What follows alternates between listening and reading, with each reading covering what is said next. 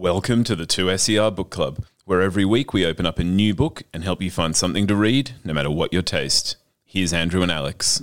Hi, Alex. It is great to be back and talking to you for the Tuesday Book Club. Now, since we last spoke, I have I have moved house.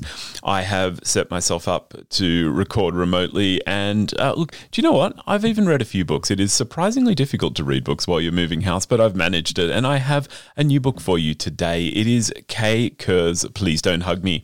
Now, Kay is a freelance writer. She's an author. She's a former community newspaper editor, and "Please Don't Hug Me" is her debut novel. Now, Please Don't Hug Me is the story of Erin.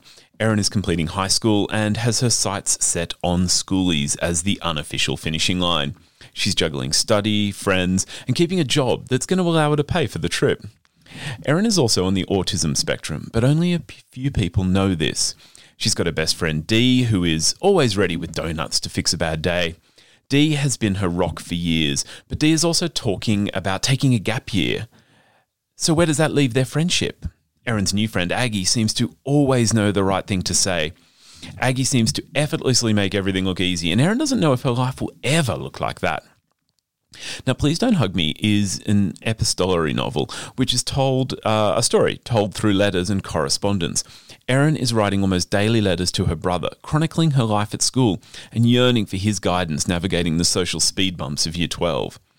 This narrative style creates an interesting tension precisely because we only hear Erin's voice. Rudy does not write back, and his silence creates an opening in which Erin must forge her own path.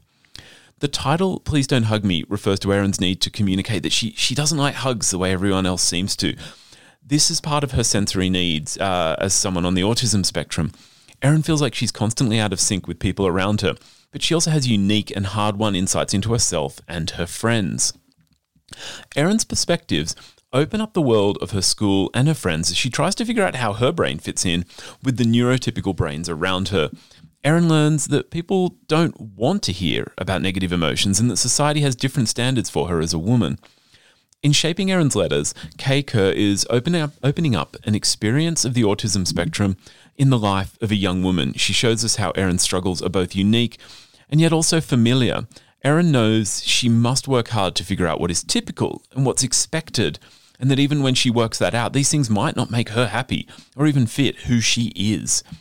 Kay's narrative is an important work for its representation of a character on the autism spectrum, outside of those stereotypes that too often permeate popular depictions.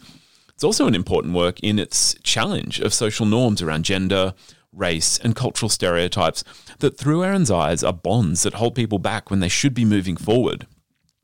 Kerr's Please Don't Hug Me has this stunning pink and uh, donut in embossed cover. It's out now through text, and I would highly recommend checking it out. And Alex, I have got a slew of new books that I've been reading, so get set for new works from Kate Grenville, Sulari Gentill, and Robbie Arnott, amongst others, coming up in the book club. Thank you again for having me, and I look forward to talking next week. Bye now.